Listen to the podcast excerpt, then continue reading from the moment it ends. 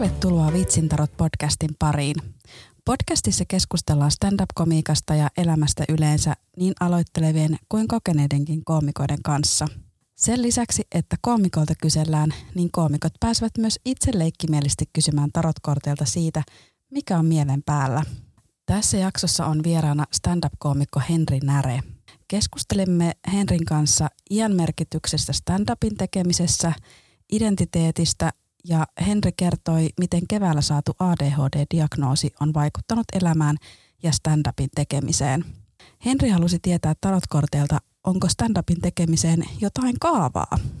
Minä olen Katarina Salonen, olen Open Mic Clubia kiertelevä koomikon alku ja tämä on Vitsin tarot podcast.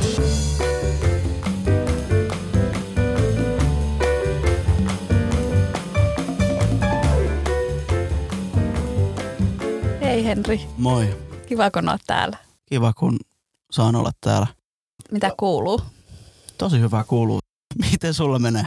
Mulla menee hei kauhean kivasti. Tässä on niinku ensimmäinen kiireinen työkuukausi selvitty, niin mennään sitten stand-upiin, niin miten sä päädyit stand-upin pariin? Mä uskon, että mun yläasteen opettajalla oli vaikutusta siihen myös, koska se näytti meille kaikkia komediaklippejä kaikista komikoista, jotka ei mun mielestä ollut hauskoja. Ja sitten mä olin vähän niin kuin, että mitäs toi on. Ja ne nauroi mun mielestä väärille kohdille ja ne muut oppilaat ja opettajan.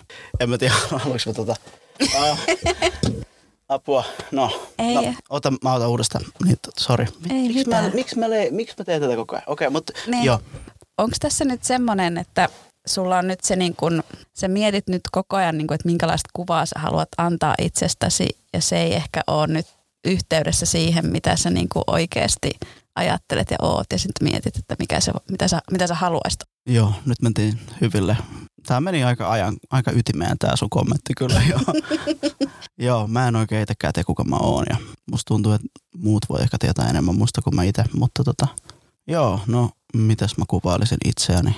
Mä, oon, mä pidän kyllä itseäni aika tavallisena helsinkiläisenä, mutta mä oon vähän kaikkea. Ehkä sitä.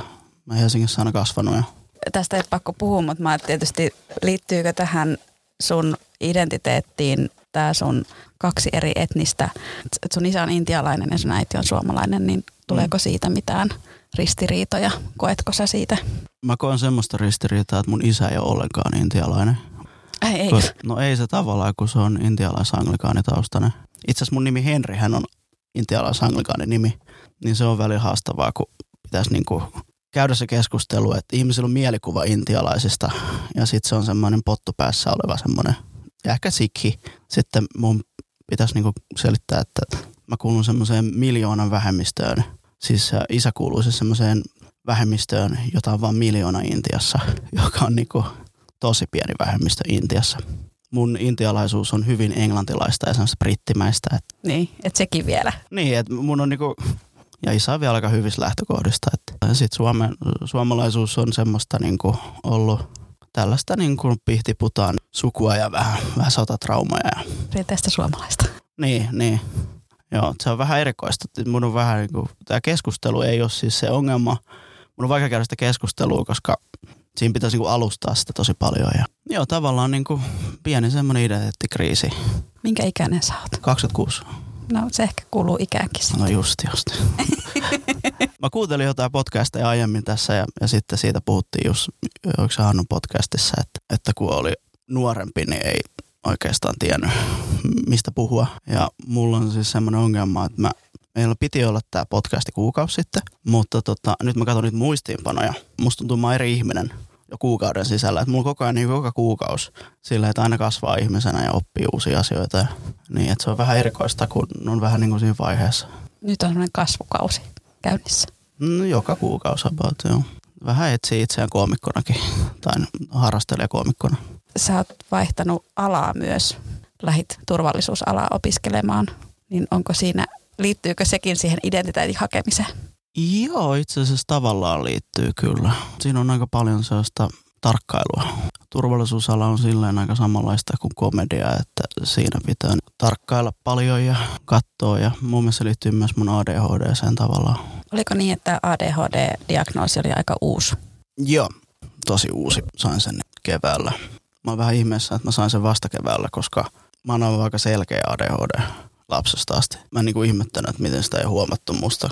Siis nythän niin kuin, nyt mä oon huomattavasti rauhallisempi kuin silloin vaikka vuosi sitten. Että vaikka mä saatan katsoa mun vanhoja keikkoja ja niissä keikoissa niin kuin, mä saatan vaikka heilua ihan niin kuin koko ajan. Mä en ikinä pysynyt paikallaan. Mä, jokainen keikkavideo, mitä mä oon kattonut, mä heilun ja mä oon siinä, mä näen tosi, tosi hätääntyneitä ja se, jos mä stressaa yhtään, se näkyy ulos ihan niin kuin, niin kuin heti. Ja nyt, nyt jos mun jännittää, niin mulla on hirveä olo, että mä jäädyn ja kuolen, mutta sitten mä katson videota tästä keikkaa, niin ei sitä edes huomaa enää. On tosi outoa, kun, että se mun, mun siis tämä keskittymishäiriö liittyy enemmänkin siihen, että kuormitun tosi nopea asioista, että mun pitää, mä en jaksanut keskittyä päivän aikana kovin monen asiaan.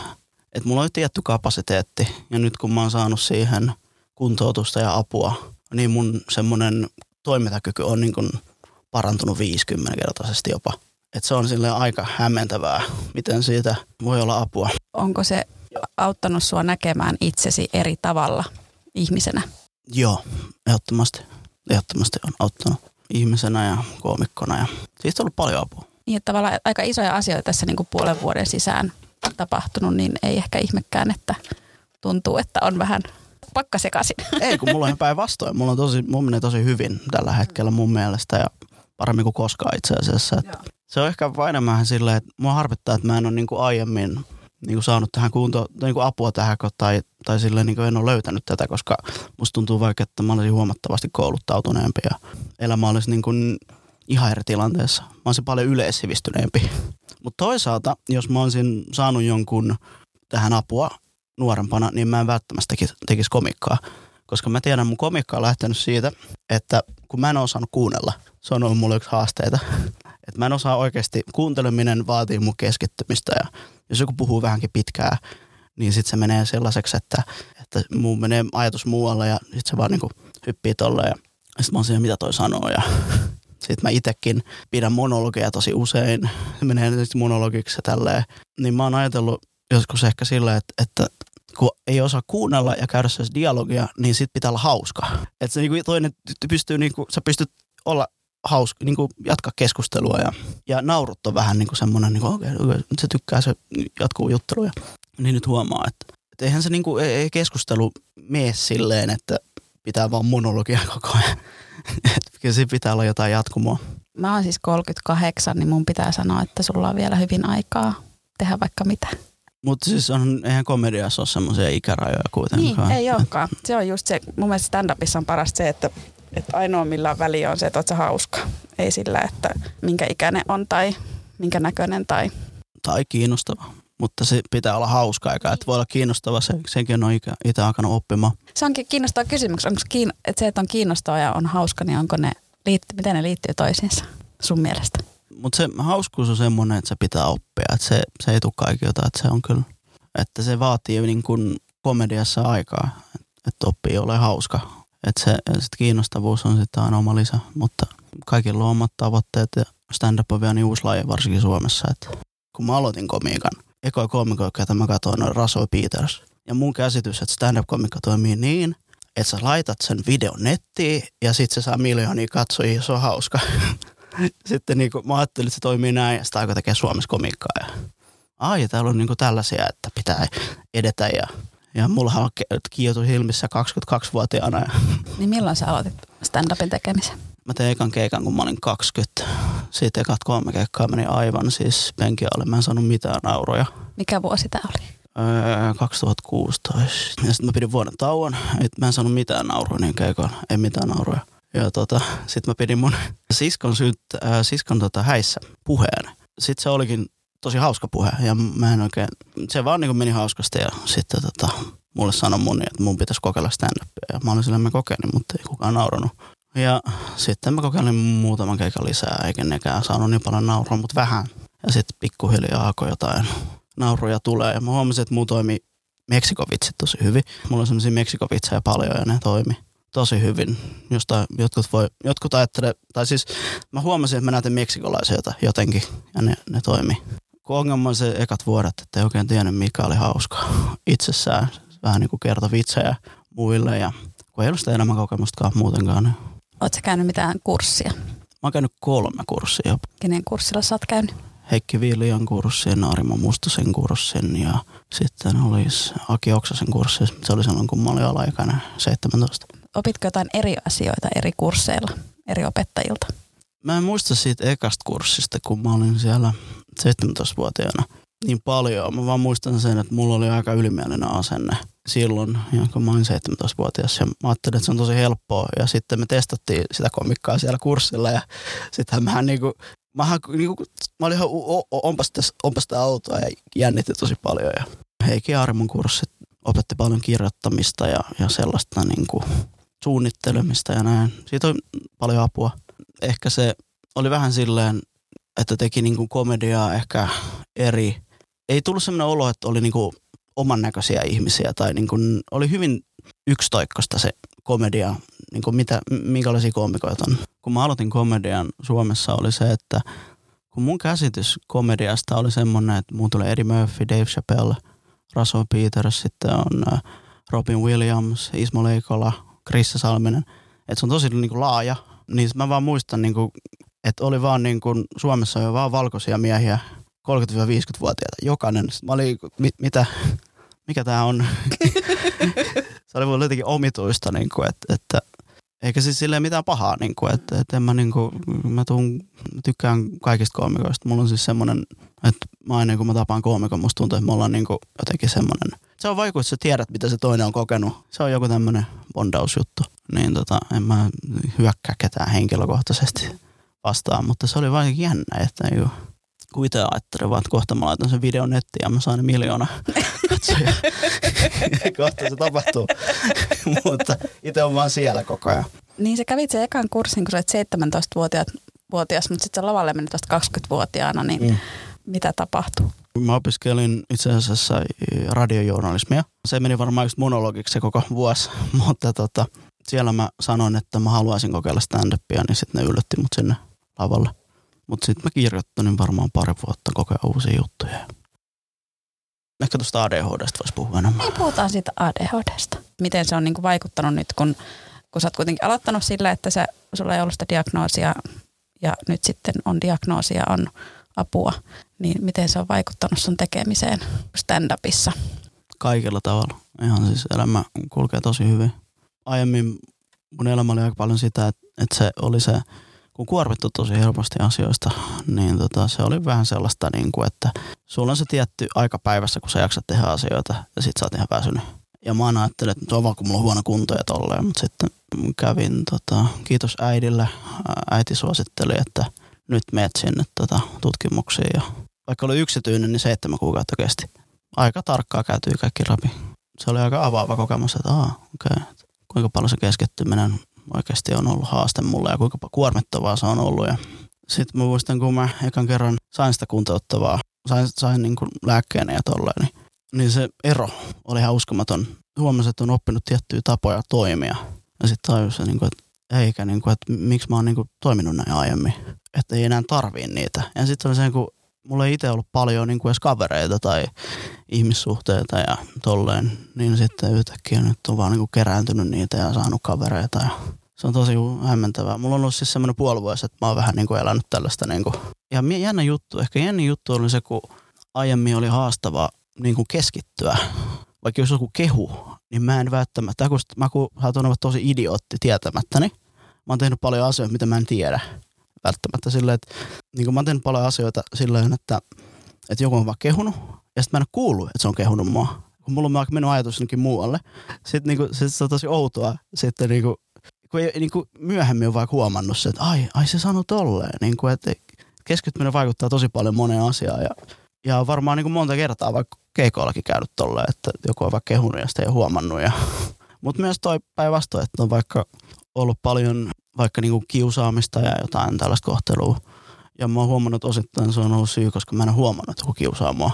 Kun siinä ongelma, kun joku kiusaa sua ja vähän on ilkeä, niin sit sä ajattelet, että se voi tehdä sitä lisää sulle. Ja sit sä et osaa niinku pitää puolias. Ja se ei ongelma ole se, että mä en osannut pitää puolia, vaan se ongelma on ollut se, että mä en ole tajunnut pitää puolia. Niin.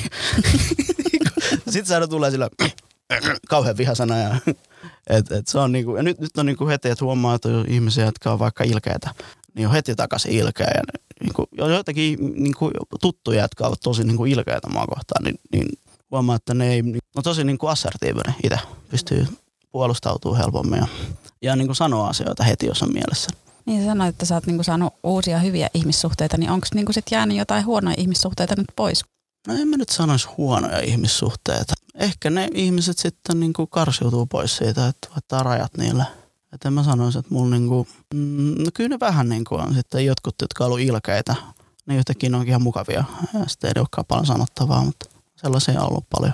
Tota, miten se on vaikuttanut sun stand-upin tekemiseen? Siis silloin viime vuoden puolella mä olin ka- katsoin niitä mun keikkoja ja tota, kun mulla oli tosi pahassa tilassa toi terveys muutenkin ja mä olin tosi jännittynyt ja kaikkea ja lavallakin niin katsoin vaikka jotain videoita, niin oli ihan saattu jää, jäätyä tosi paljon ja itsevarmuus oli hukassa myös tuon ADHDn takia. Itse muistaa sen tunteen, miltä tuntuu, kun ei mene hyvin keikka. Niin nyt kun menee lavalle ja on se sama tunne sisällä ja katsoo videolla, että vaikka alkaa puhua siitä, että voi ei mun menee huonosti. Ja ihmiset silleen, mitä ihmettä.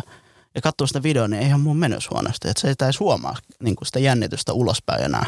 Et nyt se on vähän niin kuin outo tilanne, kun on niin kuin, muistaa, niin kuin, kun mä, mä en itse koe, että mä oon ihmisenä itse muuttunut niin pään sisällä. Mä oon ihan sama ihminen, mulla on vaan helpompi ilmasta itseäni. Niin onko se parantanut niin kuin sitä esiintymistä muullakin tavalla kuin vaan se jännittäminen? Muistat sä sun juttuja paremmin vai oot sä aina pystynyt keskittyä sen ajan, mitä sä oot lavalla, että sä muistat sun jutut vai miten sen kanssa? Mä en ole ihmisenä muuttunut mun mielestä ollenkaan. Se on vaan niin kuin auttanut mua mun, tota, mä en kuormitu asioista niin paljon. Muut asiat on niin oireita siitä niin kuin kuormituksesta, mitä saa. Et, et itse olin semmoinen, että et tykkäsin olla himassa koko ajan. Et koko ajan, niin kuin, että kun oli niin, niin, kuin, oli niin paljon juttuja, niin nyt, nyt, ei, niin kuin, nyt pystyy olemaan aika, aika semmoinen tavallinen ihminen. Niin, niin koska kyllähän kaikki kuormitutaan, mutta se just, että mikä se raja niin se on sitten riippuu asioista. Mm. Mutta ei se stand-up sille ole hankala, kun on vaan viisi minuuttia siellä lavalla. Niin. se pistää viisi minuuttia vaan lavalla. Niin. Sen pystyy keskittymään. Niin, ei siinä vaadi paljon. Sittenhän se haasta, tulee haastavammaksi, kun koko ajan minuutit lisänee ja kaikki vaan nousee. Niin se on kuin tunti siellä lavalla huhuja. Mutta joo, siis kyllä se niinku vitsien kirjoittaminen on vaikuttanut, että nyt on paljon loogisempaa se kirjoittaminen, tiivistää enemmän ja ei ole pelkkää monologia, pystyy harrastamaan dialogiakin. Eihän se stand-upkaan mitään dialogia ole. Tavallaan, eikö ole?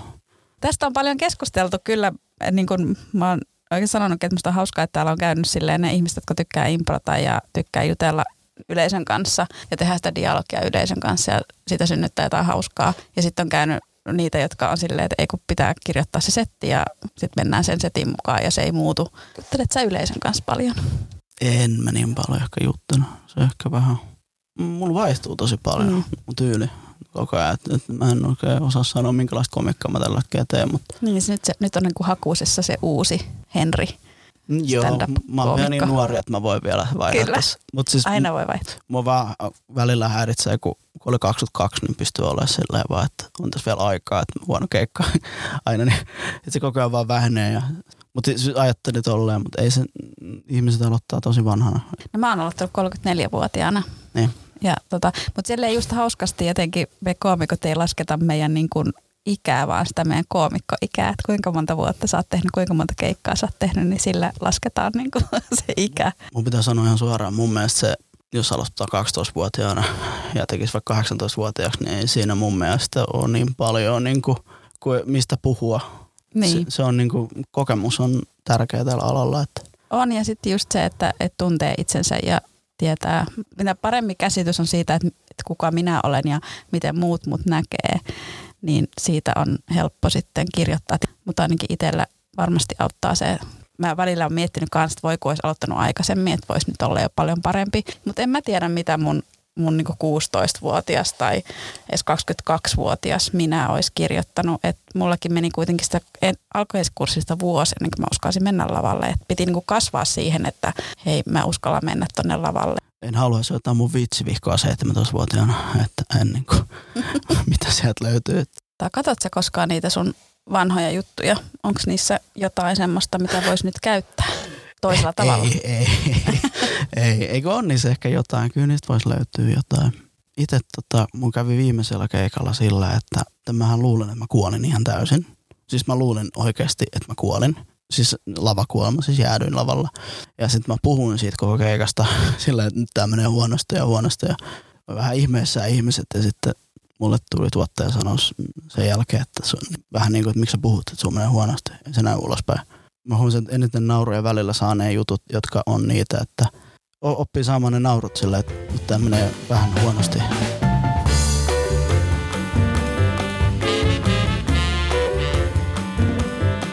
Henri, mikä sun kysymys on tarotkorteilta? Onko mitään kaavaa, joka toimisi komediassa kaikille?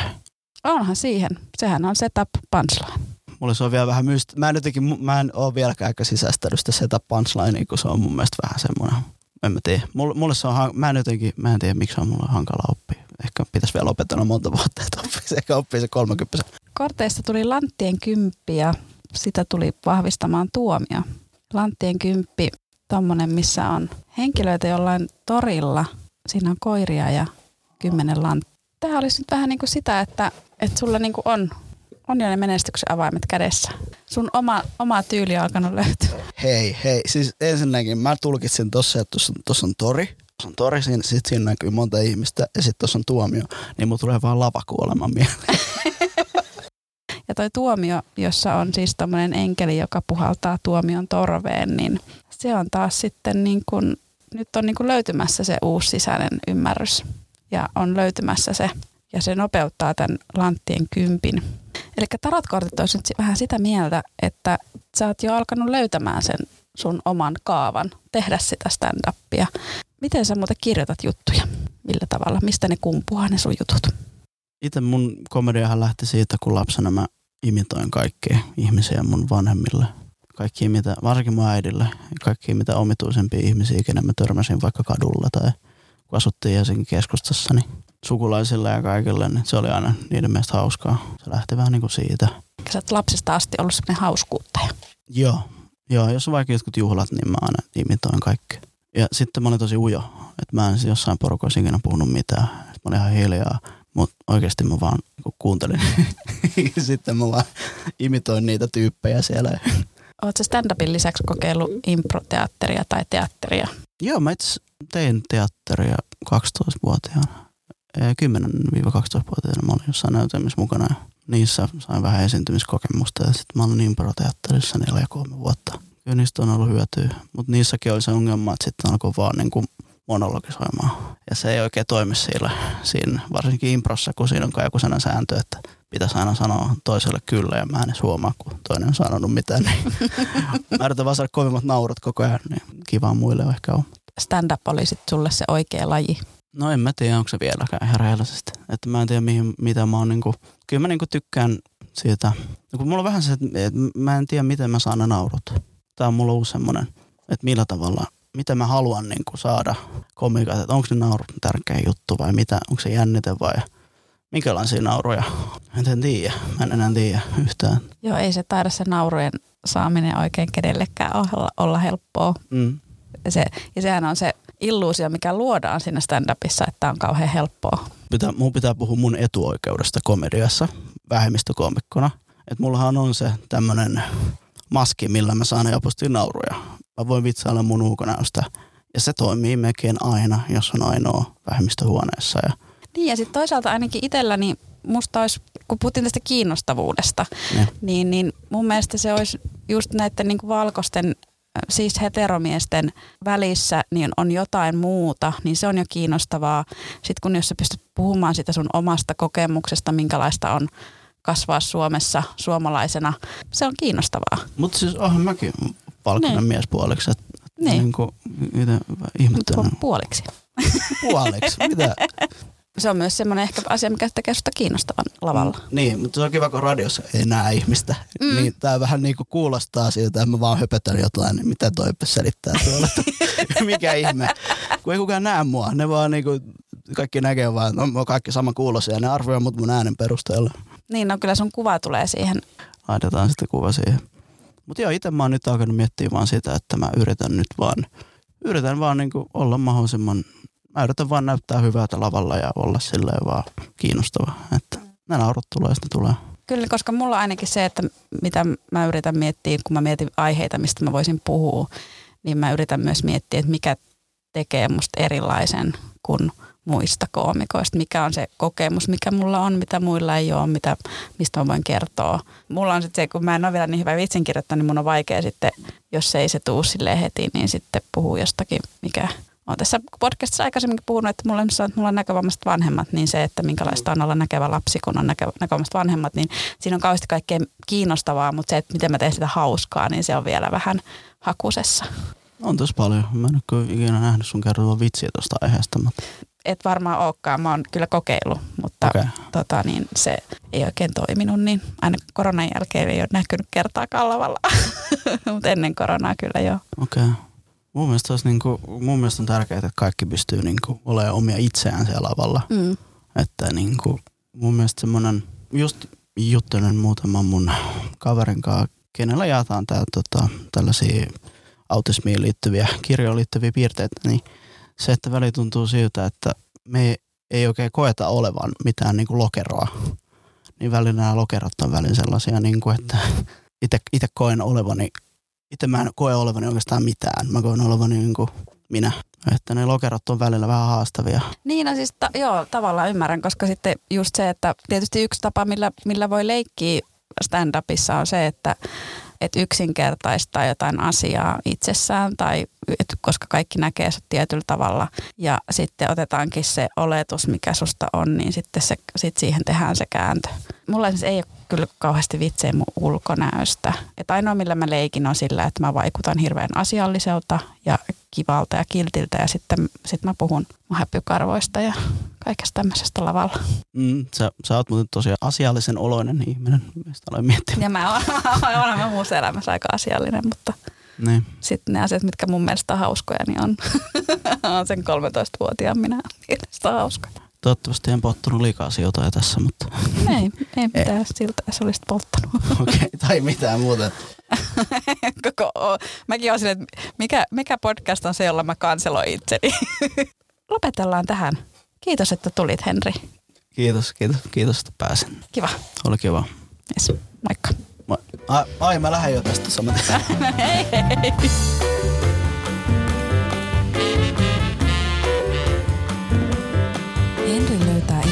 Instagramista at koomikko Henrinare. Vitsintarot podcast löytyy Instagramista at vitsintarot podcast ja viestiä voi myös laittaa sähköpostilla vitsintarotpodcast at gmail.com.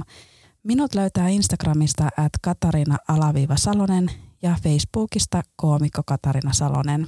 Kiitos, että kuuntelit tämän jakson. Jätä kommenttia, anna palautetta ja jos kovasti tykkäsit, niin laita podcast-tilaukseen. Seuraava jakso jälleen ensi tiistaina, silloin vierana Junatan Lagerqvist.